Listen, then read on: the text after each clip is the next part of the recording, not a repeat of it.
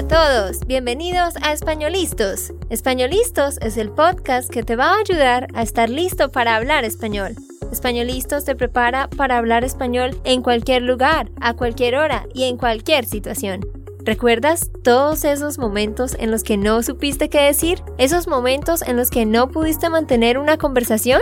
Pues tranquilo, Españolistos es la herramienta que estabas buscando para mejorar tu español. Dile adiós a todos esos momentos incómodos. Entonces, empecemos. ¿Estamos listos? Yo soy Andrea, de Santander, Colombia. Y yo soy Nate, de Texas, Estados Unidos. Hola para todos, ¿cómo se encuentran? Ojalá que muy bien, ojalá que estén teniendo un día productivo. ¿Cómo pasa el tiempo, ¿no? Ya estamos en el mes de noviembre porque, como siempre digo, el tiempo vuela y vuela. Hoy vamos a hablar de algo muy chévere y es que vamos a hablar de los mejores escritores de Latinoamérica. Y seguramente hagamos una parte 2 porque no creo que alcancemos a cubrirlos todos. Vamos a ver cómo nos va. Vamos a hacer una mini biografía de cada uno de ellos para que ustedes sepan de dónde es ese escritor o escritora y pues qué hizo, cómo llegó, a dónde llegó. Y también pues les diremos cuáles son las dos obras más conocidas de ese escritor. Pero antes de hacer eso, quiero decirles si ustedes tienen sugerencias de temas que ustedes quieran que nosotros hagamos aquí en el podcast, pueden mandarnos sus sugerencias al correo andrea at SpanishLandSchool.com. De nuevo es andrea at SpanishLandSchool.com. Sí, y algo que quiero mencionar es que este es autores y estos libros de esos autores, pues a veces son un poco difícil, como el primer nombre que tenemos en la lista de, de, de, entender. Sí, no les estamos eh, necesariamente recomendando que vayan a leer estos, estos autores. Si tú eres ya de un nivel más avanzado, lo puedes hacer. Si estás en un nivel más intermedio, no te lo recomendamos pero es por conocimiento de cultura general. Sí, pero lo que quería decir también es que nosotros antes hemos recomendado de que tú tratas de leer un libro en español después de leerlo en inglés o un libro que ya conoces, quizás una novela. ¿Por qué? Porque si tú no has leído un libro en español antes, va a ser muy difícil de entender nuevas palabras, nuevos contextos y todo. Y creo que quizás si eres un poco más intermedio, va a ser un poco más fácil de leer un libro que ya conoces. Sí, y eso es cierto tanto con los libros como con las series de Netflix. Les cuento algo muy chévere que de hecho experimenté ayer. Entre otras cosas, aquí de paso les voy a recomendar una serie. Nate se está riendo. Es que es una serie en inglés y estamos haciendo un podcast de español. No, no, no, no, pero el audio está en español también. Mm, ok. Miren, les quería decir, he estado viendo una serie en Netflix que se llama N with an E. and with an E. Es la historia de una niña huérfana de 13 años que es adoptada por dos hermanos y muestran pues cómo cambia su vida y cómo ella crece y todo. Es originalmente en inglés, pero pues tiene el audio en español y se entiende muy bien y se, se siente como que ellos están hablando en español. Total, yo he estado viendo esa serie en español. Y ayer vi de nuevo el episodio 1, pero con el audio en inglés. Y era muy chévere porque, o sea, yo ya sabía lo que ellos iban a decir. Y había palabras que, porque es que es como inglés, como más de Inglaterra, o no sé, un inglés que no me suena tan americano, pero usaban a veces palabras raras que, que yo pues no, no había escuchado nunca en inglés, pero cuando ellos las decían, yo podía entender exactamente pues a qué se referían o qué era porque ya había visto eso en español. Les recomiendo que hagan eso. Bueno, ¿cuál es el primer escritor que les vamos a recomendar, Nate? Bueno, el primer escritor es Gabriel García Márquez. Que fue un escritor, periodista y dramaturgo colombiano. ¿Cuándo y dónde nació él? Él nació el 6 de marzo de 1927 en Aracataca. Ese sí es un poco difícil de pronunciar. Magdalena. Pero algo que... Aracataca. Ah, ok.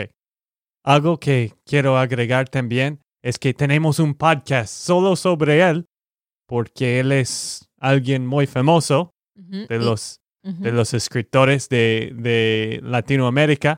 Y él es colombiano, Mm, ¿sí? Él nació en Aracataca, departamento de Magdalena de Colombia. Sí.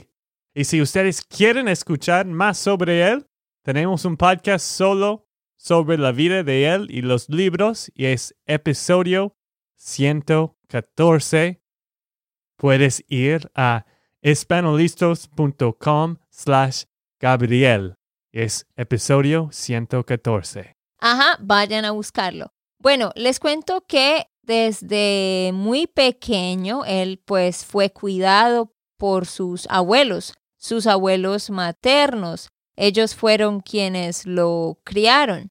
Y resulta que desde pequeño él ya mostraba como un interés por la lectura y por ese tipo de cosas.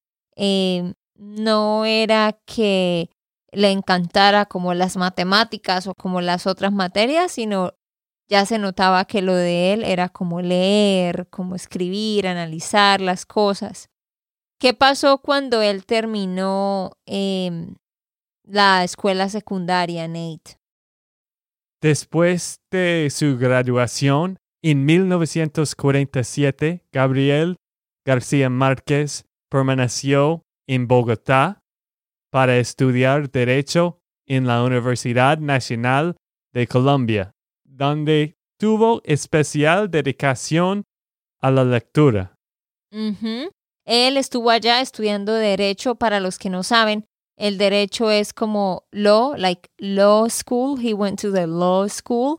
Nosotros decimos que él estudió derecho, pero sí, como dijo Nate, él se empezó a dedicar a la lectura y la verdad es que no terminó esa carrera a causa de eso.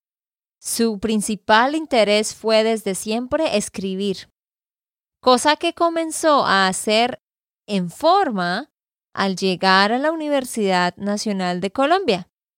Sin embargo, como dije, él no llegó a terminar su carrera porque lo que pasa es que algo sucedió que es conocido como el Bogotazo y ese evento que sucedió hizo que se cerrara la universidad. Entonces él no pudo continuar porque la universidad fue cerrada y entonces él decidió dedicarse más y más a la escritura y al periodismo.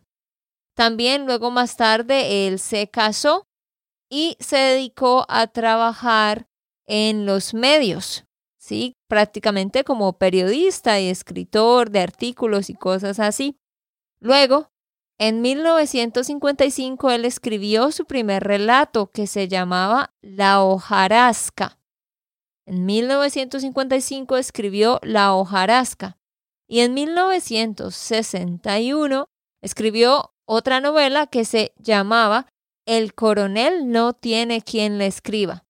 Esos son dos relatos muy muy conocidos de él. Pero lo que lo hizo a él volverse muy famoso y volverse un escritor reconocido fue una novela que él escribió en 1967 que se llama Cien años de soledad. Sí, el libro clásico, ¿no? Esto, esto es una sueño, un sueño que Un tengo, sueño. Mm. un sueño que tengo de mi bucket list es de leer este libro un día, quizás. De verdad, yo no sabía eso, Nate. Pues antes, no sé si todavía quiero leerlo porque tú siempre estás diciendo que el libro es demasiado difícil. Ay, pues, o sea, sí es difícil, pero eventualmente vas a entenderlo, o sea, si buscas las palabras que no entiendas en el diccionario. Pienso que sería un buen reto para ti, Nate, y para ustedes también. Cien años de soledad, un libro muy famoso a nivel mundial. Es la historia de los personajes y el pueblo de Macondo. Esa historia no tuvo éxito como tal la historia en sí misma, sino que también se convirtió en la pieza inaugural de un género literario distintivo para Latinoamérica y al cual se le llamó el realismo mágico. Y Gabriel García Márquez ganó el Premio Nobel de Literatura en 1982, para que lo sepan. ¿Y cuándo murió él, Nate? Él murió el 17 de abril de 2014 con 87 años en la. Ciudad de México, siendo el uno de los mejores escritores en toda la historia. Ujú. 87 años. Vivió, vivió bastantes años. Sí. Se acercó a los 90. Bien por él. Y bueno, Nate, entonces, ¿cuáles son las dos obras más conocidas de él? Dos de sus mejores obras, Cien años de soledad, como dijimos, y El amor en los tiempos de cólera. El amor en los tiempos de cólera. Si los quieren buscar, recuerden que tenemos el transcript a propósito de todo. Eh, solo deben ir a espanolistos.com. Esa es la página del podcast y ahí tú vas a ver este podcast como el más reciente y das clic para descargar el transcript y lo vas a recibir en tu correo. Siguiente escritora, una mujer, es Gabriela Mistral. Gabriela Mistral. ¿Dónde nació ella, Nate? Sí, Gabriela nació el 7 de abril de 1889 en la ciudad de Vicuña. Ujú. Picuña. Muy raro ese nombre. Sí, en Chile. Sí, no importa la ciudad. Pero en sí, Chile. pero sí, el país de Chile. Ajá, entonces tenemos Gabriel García Márquez, colombiano, Gabriela Mistral, chilena. En 1904, hace muchísimo tiempo, inició su vida laboral al servicio del magisterio en la escuela de Compañía Baja, como profesora ayudante. Entonces ella empezó como una profesora. Intentó estudiar pedagogía en una escuela para formación de maestros, pero fue excluida por prejuicios religiosos. Sin embargo, ella ya desde antes venía trabajando como profesora de manera un poco informal, pero eso la ayudó a poder demostrar experiencia y validar sus conocimientos y obtuvo un título como profesora de Estado.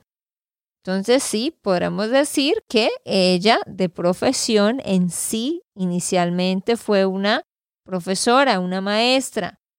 A los 21 años, ella comenzó a trabajar en el Liceo de Niñas de Traiguén, que es una ciudad en Chile de la provincia de Maleco. Allí fue profesora de labores, o sea, profesora de higiene y economía doméstica.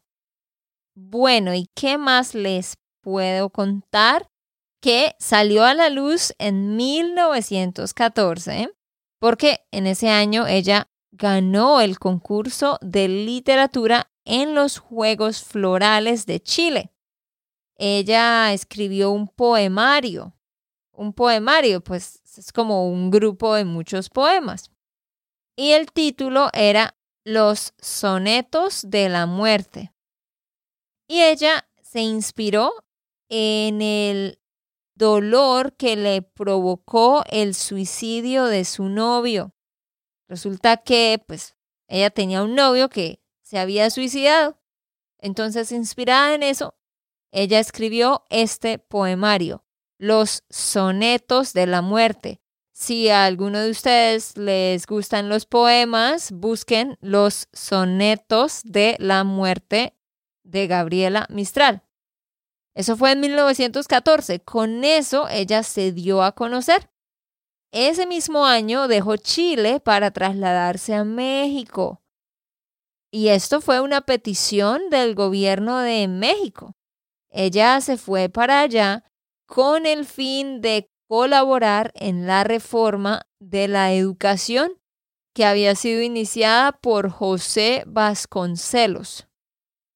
Después de terminar su tiempo en México, ella estuvo viajando a Europa y a Estados Unidos. Todo esto por causa de sus escritos. ¿Qué pasó en 1926, Nate? Pues ella fue nombrada secretaria del Instituto de Cooperación Intelectual de la Sociedad de Naciones. Ajá, muy bien, Nate. Sí, sí, sí. Quiero que repitas esta palabra de nuevo. Cooperación. Y para que ustedes las, lo sepan, es una palabra que tiene dos O's, la, la vocal O una después de la otra. Se lee cooperación, cooperación. Cooperación. Ajá, literalmente tienes que alargar la O, cooperación. Y la otra palabra, intelectual. Intelectual. Instituto de Cooperación Intelectual. A propósito, y yo le decía esto a Nate y se lo recomiendo a ustedes. Lean textos, artículos, este transcript. Lean en voz alta para que trabajen en su pronunciación y pues se escuchen sus errores y luego escuchan el audio original. Sí, muy buen consejo. Ella también recibió un premio. ¿Cuándo fue eso, Nate? En 1945, ella recibió el Premio Nobel de Literatura. Pero decimos el Premio Nobel. El Premio Nobel en español. Ajá, ella fue la primera concesión a una escritora en lengua española. Y en 1951 también recibió el Premio Nacional de Literatura de Chile. Pero, tristemente, ella murió en un hospital en Nueva York. ¿En qué año y qué día murió ella? El 10 de enero, mi cumpleaños. sí. De 1957. Ajá, qué triste, qué triste. Ella fue una de las poetas más notables de la literatura chilena y también de, la literatura hispanoamericana. Dos de sus obras más conocidas, pues, son poemarios, de nuevo, grupos de poemas. Una es la Desolación, así se llama, Desolación y fue escrito en 1922 y el otro se llama Ternura, que fue escrito en 1924. Vamos para nuestra escritora número 3, que es Isabel Allende, que es muy, muy popular y por lo que me he dado cuenta, muy apetecida por nuestros parceros que siempre recomiendan libros de ella. Pero antes de contarles sobre Isabel Allende, les quiero recordar que nosotros tenemos el programa de parceros, que es una membership donde tú te inscribes y vas a tener un curso nuevo cada mes con ocho lecciones y clases en vivo, pero también leemos libros juntos. Los analizamos, respondemos preguntas de comprensión les damos a ustedes vocabulario y expresiones clave, etc. Si tú quieres hacer parte de eso, tú aún puedes unirte. Solamente debes ir a SpanishLandSchool.com slash member. Ahí están los detalles para que puedas registrarte y así puedas tener las lecciones, las clases y si te encanta leer, pues vas a leer junto con nosotros este libro para que mejores tu español. Bueno, ahora sí, volvamos a esta grandiosa mujer, Isabel de Allende. ¿Dónde nació ella, Nate? Ella nació el 2 de agosto de 1942. Bueno, yo dije dónde, debí haber dicho cuándo. no, en Lima, Perú. sí, ella nació en Lima, Perú, pero realmente ella es chilena, es de ciudadanía chilena. Ella es hija de un diplomático chileno que se llama Tomás Allende Perseque. Y él fue quien le inculcó a ella ese deseo y ese amor por, por las letras, por escribir. Ella nació en Lima porque en ese tiempo su papá estaba allá trabajando como embajador de Chile. O sea, son chilenos, pero estaban viviendo en Perú, por eso ella nació en Perú. ¿Qué estudió ella? Cuéntanos un poco sobre eso, Nate. Ella estudió de periodismo. Mientras se iniciaba en la escritura de obras de teatro y cuentos infantiles, trabajó como redactora y columnista en la prensa escrita. Escrita. Escrita y la televisión. Obviamente ustedes pueden notar que Nate está leyendo estos datos y yo también, porque obvio que no sabemos esto de memoria, estamos leyendo y agregamos algunas cosas, pero como pueden ver, y Nate, me doy cuenta que debemos trabajar en la pronunciación, especialmente de como escrita, inscrito, como esa, esa S y luego CRI, es un poquito difícil para ti y estoy segura que para todos. Entonces, Vean que obviamente Nate todavía tiene que mejorar su pronunciación y ustedes obviamente también. Y cuando uno lee, como ya dije antes, eso lo, lo forza a escuchar su pronunciación y a trabajar en esos errores. Entonces, Nate, tenemos que hacer muchos ejercicios de lectura, me doy cuenta. Ah, pues ese podría ser un plan para citas de nosotros. es, es un poco difícil, ¿no? Es más fácil de hablar con palabras que ya conozco. Claro, claro. Pero de usar palabras de un libro o mm. de, de un papel es un poco más difícil. Ajá. Pero lo necesitas, o sea, es bueno porque te ayuda con la pronunciación, así que debemos hacer eso. Bueno, en 1960, Isabel Allende entró a formar parte de la sección chilena de la FAO, la Organización de las Naciones Unidas, que se ocupa de la mejora del nivel de vida de la población mediante un exhaustivo aprovechamiento de las posibilidades de cada zona. Qué interesante que ella haya sido parte de eso. Luego, en 1962, ella se casó con un hombre, Miguel Frías, y luego tristemente se divorció en 1987. Y bueno, ya habían ah, tenido eh, dos hijos. Y bueno, ella tuvo una hija, Paula, que falleció tristemente. Eh, pues a ella se le murió una hija y eso fue muy difícil para ella.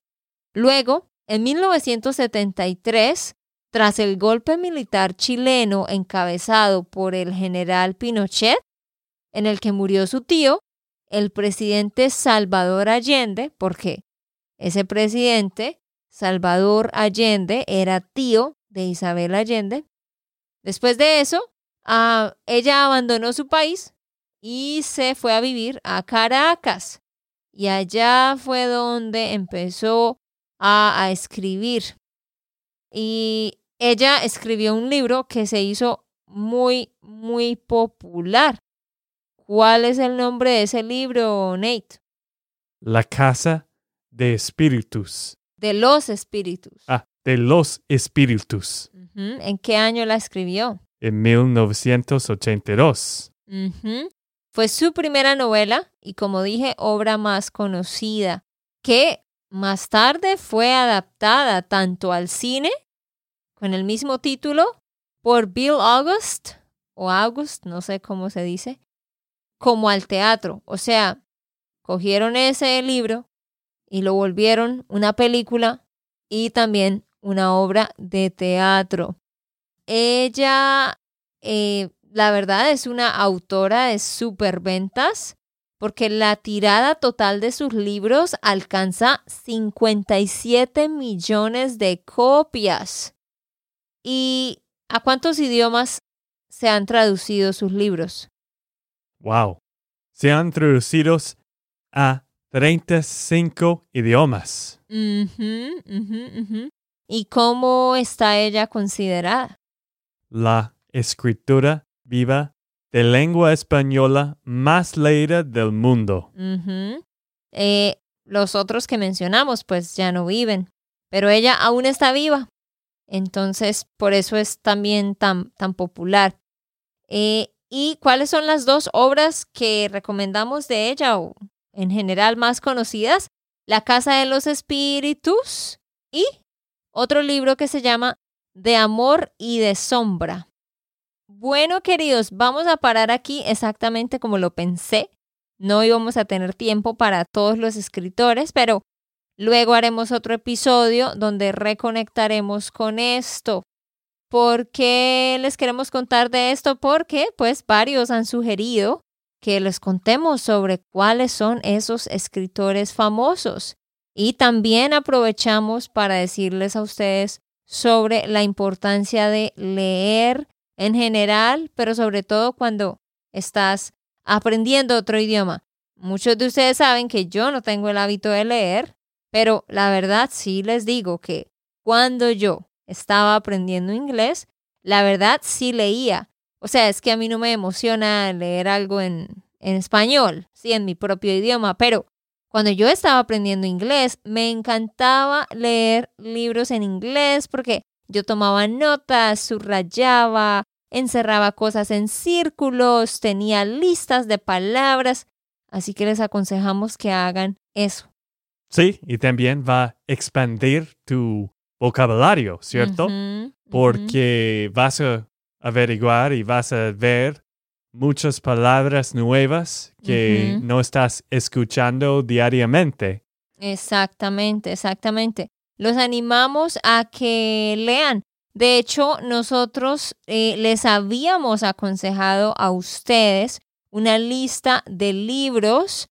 Habíamos hecho un podcast específicamente sobre eso, donde les dimos una lista de libros para intermedios y avanzados.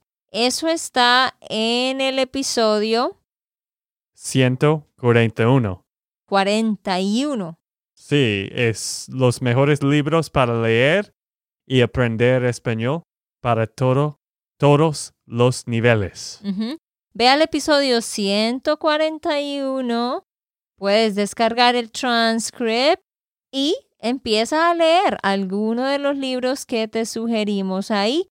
O también puedes unirte de nuevo a la membresía para que leas con nosotros La casa en Mango Street, que es un libro muy interesante de Sandra Cisneros y debes ir a SpanishLandSchool.com slash member para inscribirte.